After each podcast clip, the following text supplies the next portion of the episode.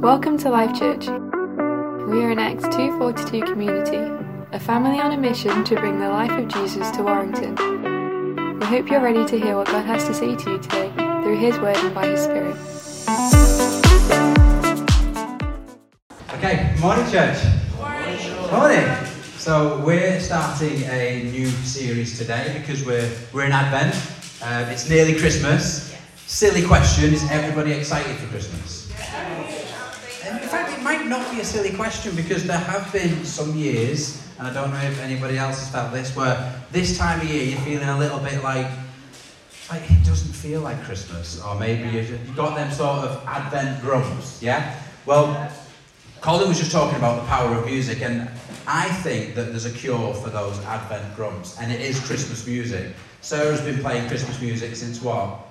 Middle of November? And it does it does just start to get you into the mood, whether it's sort of carols or hymns or Mariah Carey, whatever it might be, um, music somehow helps to get us into the mood. And what I wanted to talk about this morning, and Colin touched on it in his anchoring, was the um, yes, Christmas is about getting giddy and excited um, and all the rest of it, but keeping focus on the the meaning of, of this time of year, what we're actually celebrating.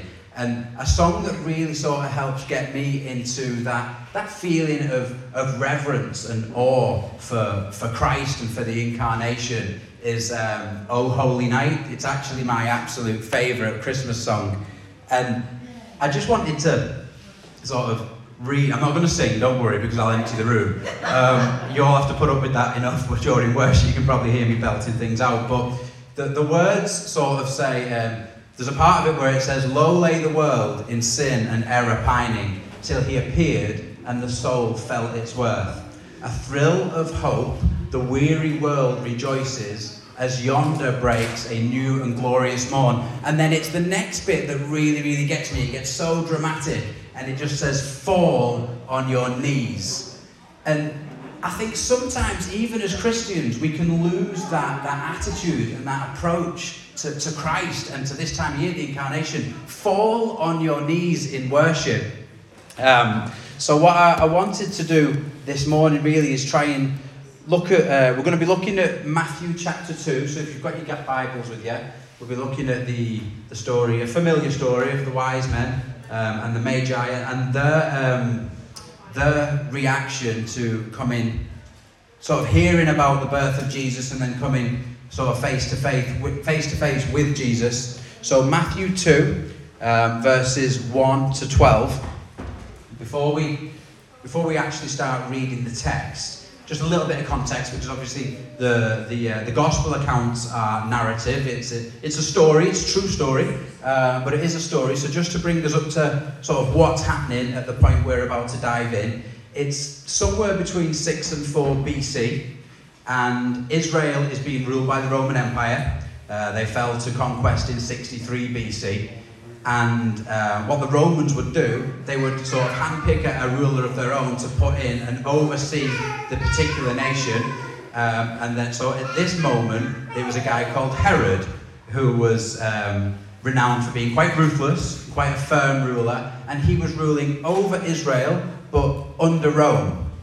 Now, the people of Israel um, were still hopeful and expecting a prophesied Messiah, a deliverer um, to come and deliver them from um, the Gentile rule, and that this Messiah would sort of go on to rule over the nations himself. And this, this prophecy, this expectation, wasn't just known in Israel. This was known outside of Israel. In fact, it was known pretty much across the known world at the time. Um, according to historians, uh, Suetonius, Tacitus, and Josephus all make reference to um, the, the known world at the time being aware of this prophecy concerning a, a king coming out of Judea and ruling over the nations. And amongst those people who would have known this prophecy were the Magi. Um, they were um, sort of religious, lead, leading religious figures uh, in the courts in, in sort of the east. Babylonia is probably the, the place where, where they were based. Um, and they were renowned for their wisdom. They were skilled in uh, diplomacy, astrology, um, demonology, and magic. In fact, the word magi comes from the Greek magos, which is magician and magic. Um, and they were, they were watching the stars with interest. And one particular night, they saw a sign in the heavens that they believed heralded the coming of this promised future king who would rule over the nations. So that's where we're at. So if you want to just open your Bibles to Matthew chapter 2, and we're beginning at verse 1.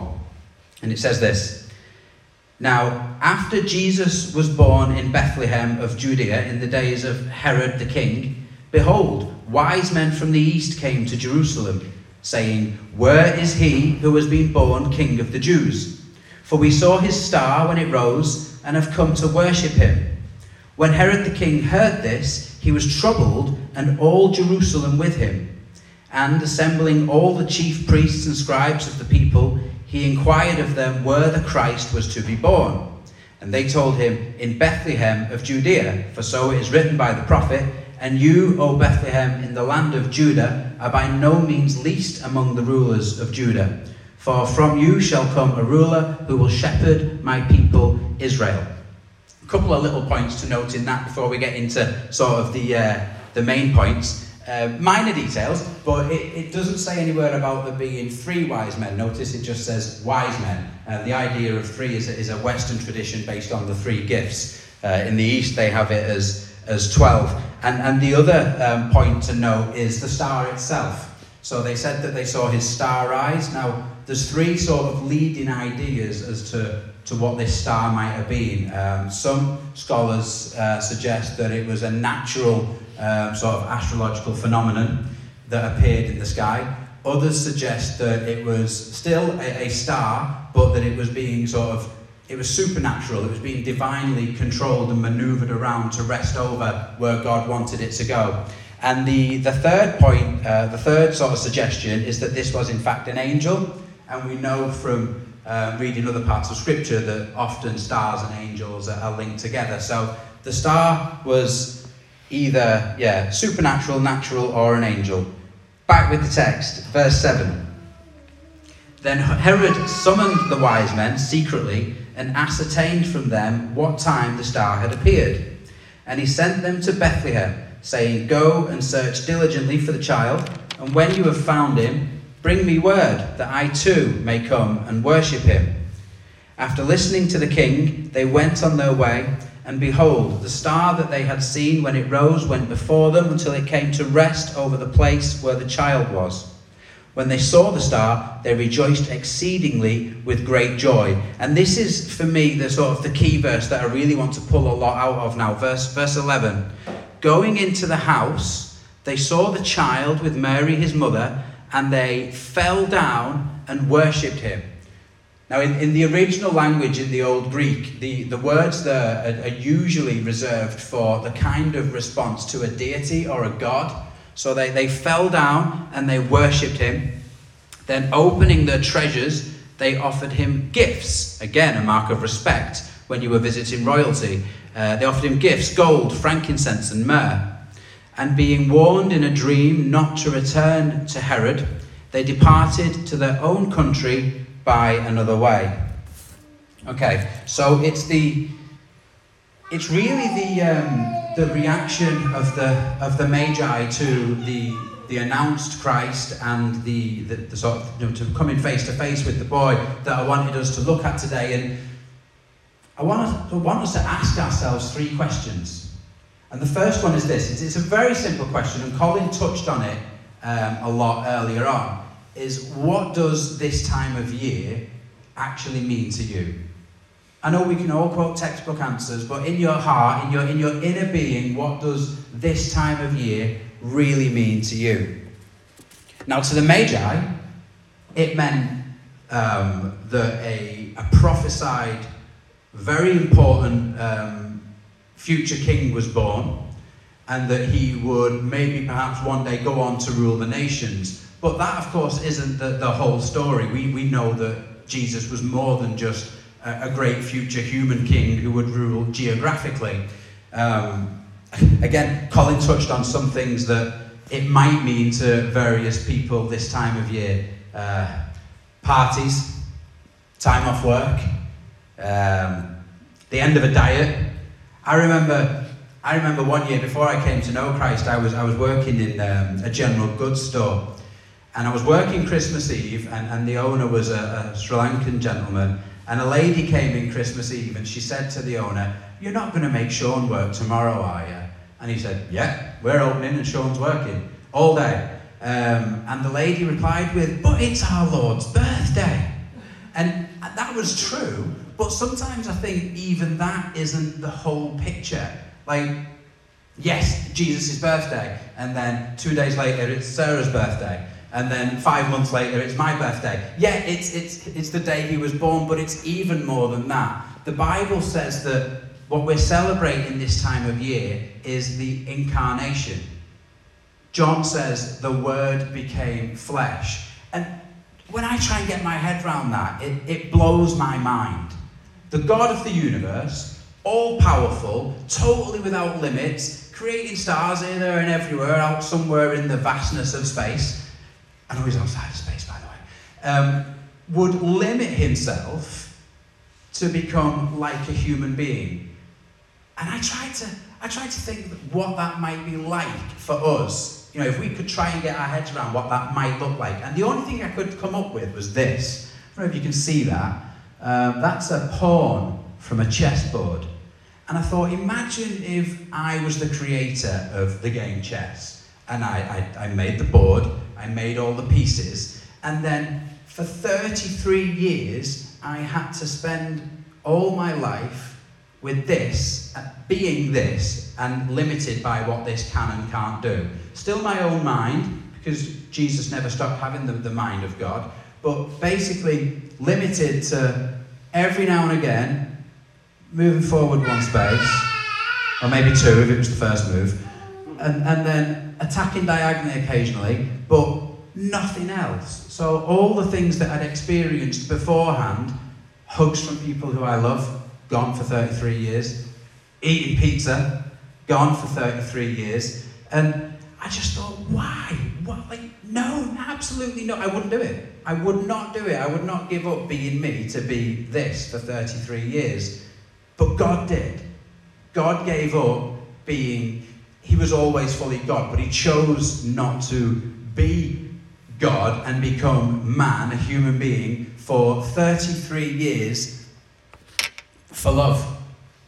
Absolutely, totally driven by love for, for you, for me, for every single one of us. Um, because when man had rebelled and the penalty for sin needed to be paid by a human being, and no human being was good enough or worthy to pay the price, so God chose himself to become like us. In fact, in Philippians, it says that he emptied himself to become in the likeness of man.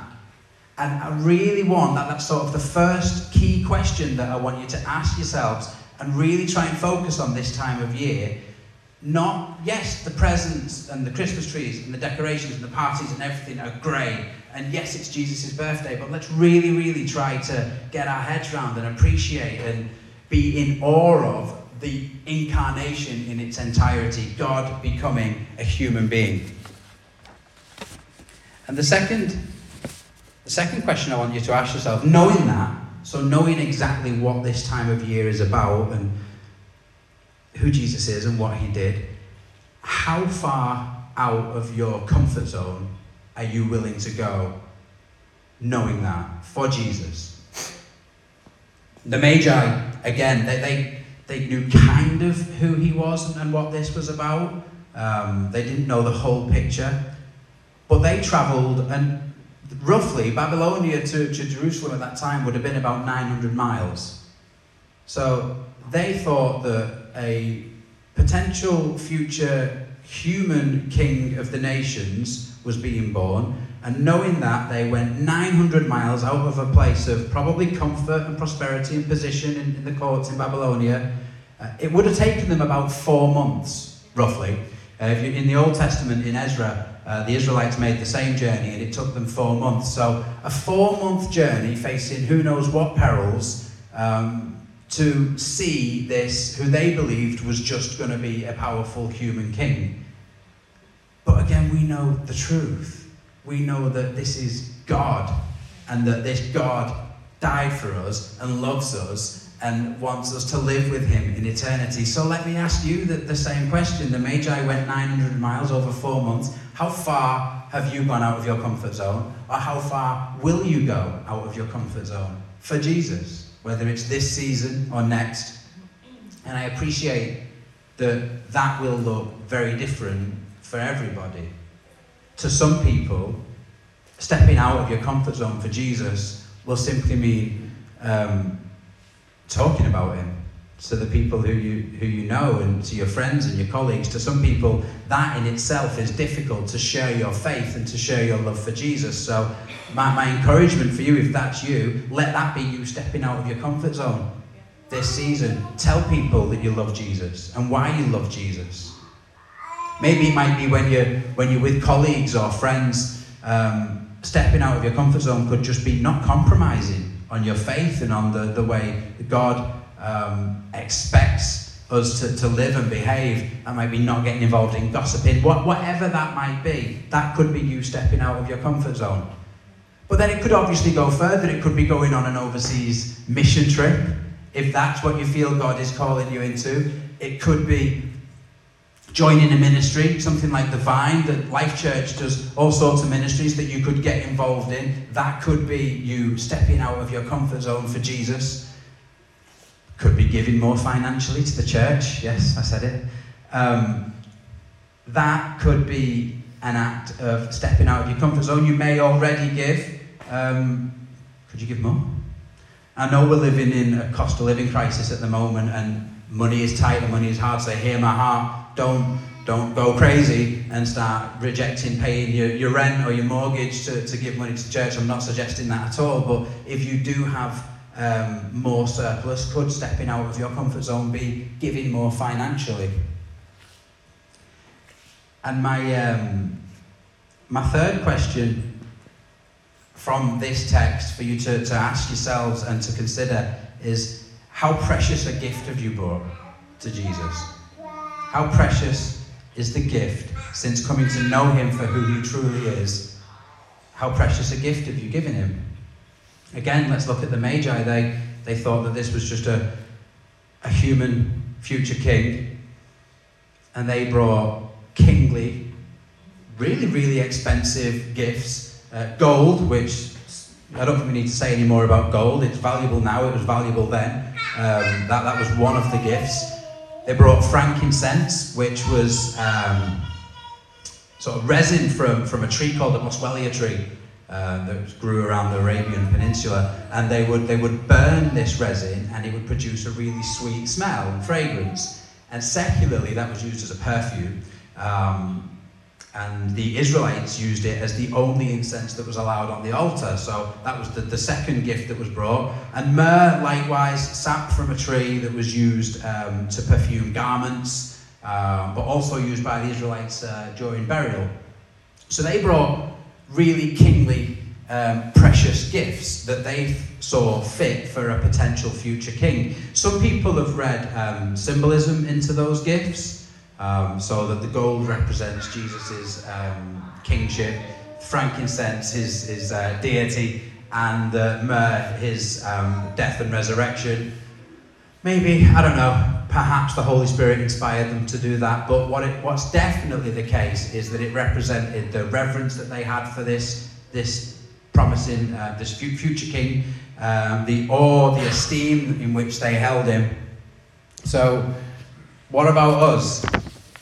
What have we given? Now that we know him for who he truly is. I know I briefly touched on finance and, and, and giving more to the church, but Jesus doesn't need your money. Jesus actually doesn't need anything. There isn't, there isn't a gift that we can give that he, that he needs from us. But there's, there's something that he wants and that in fact he deserves. And that's our hearts and our entire lives.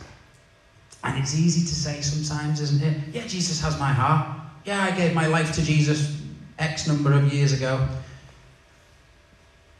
But what does that look like?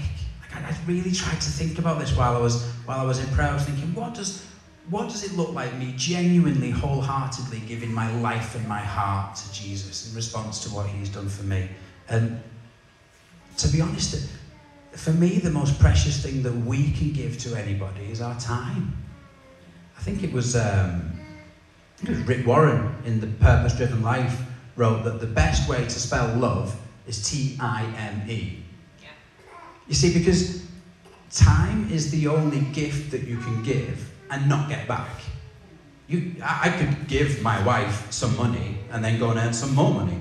Um, I could give somebody, I could clothe somebody and then go and buy more clothes. Like anything else that you give, you can go and get back more of yourself.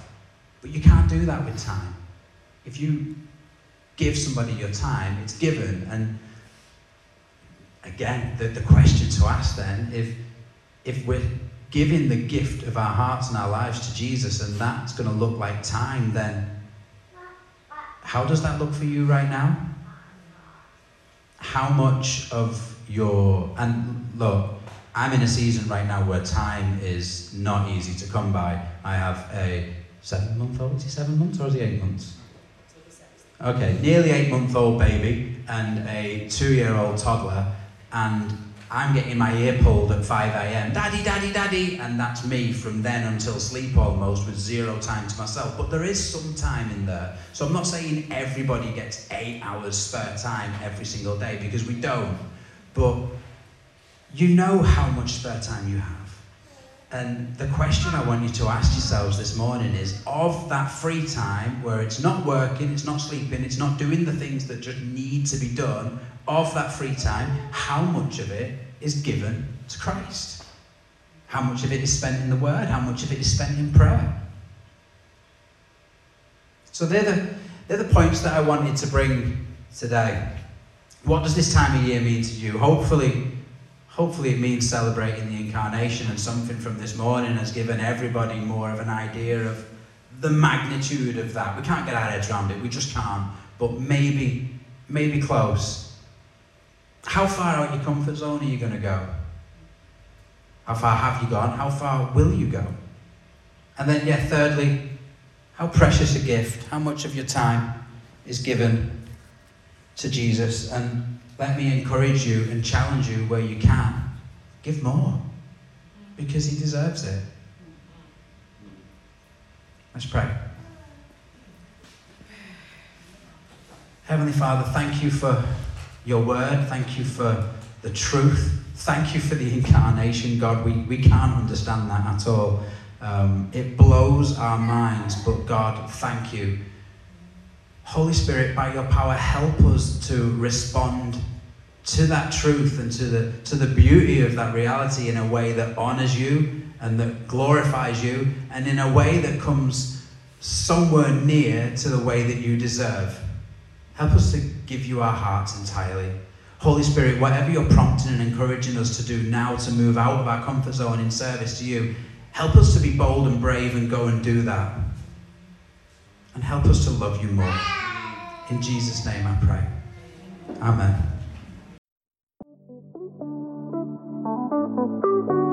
We've come to the end of this week's message. We hope you've been impacted and inspired. Keep up to date with everything that's happening by visiting our website at www.lifechurchwarrington.com.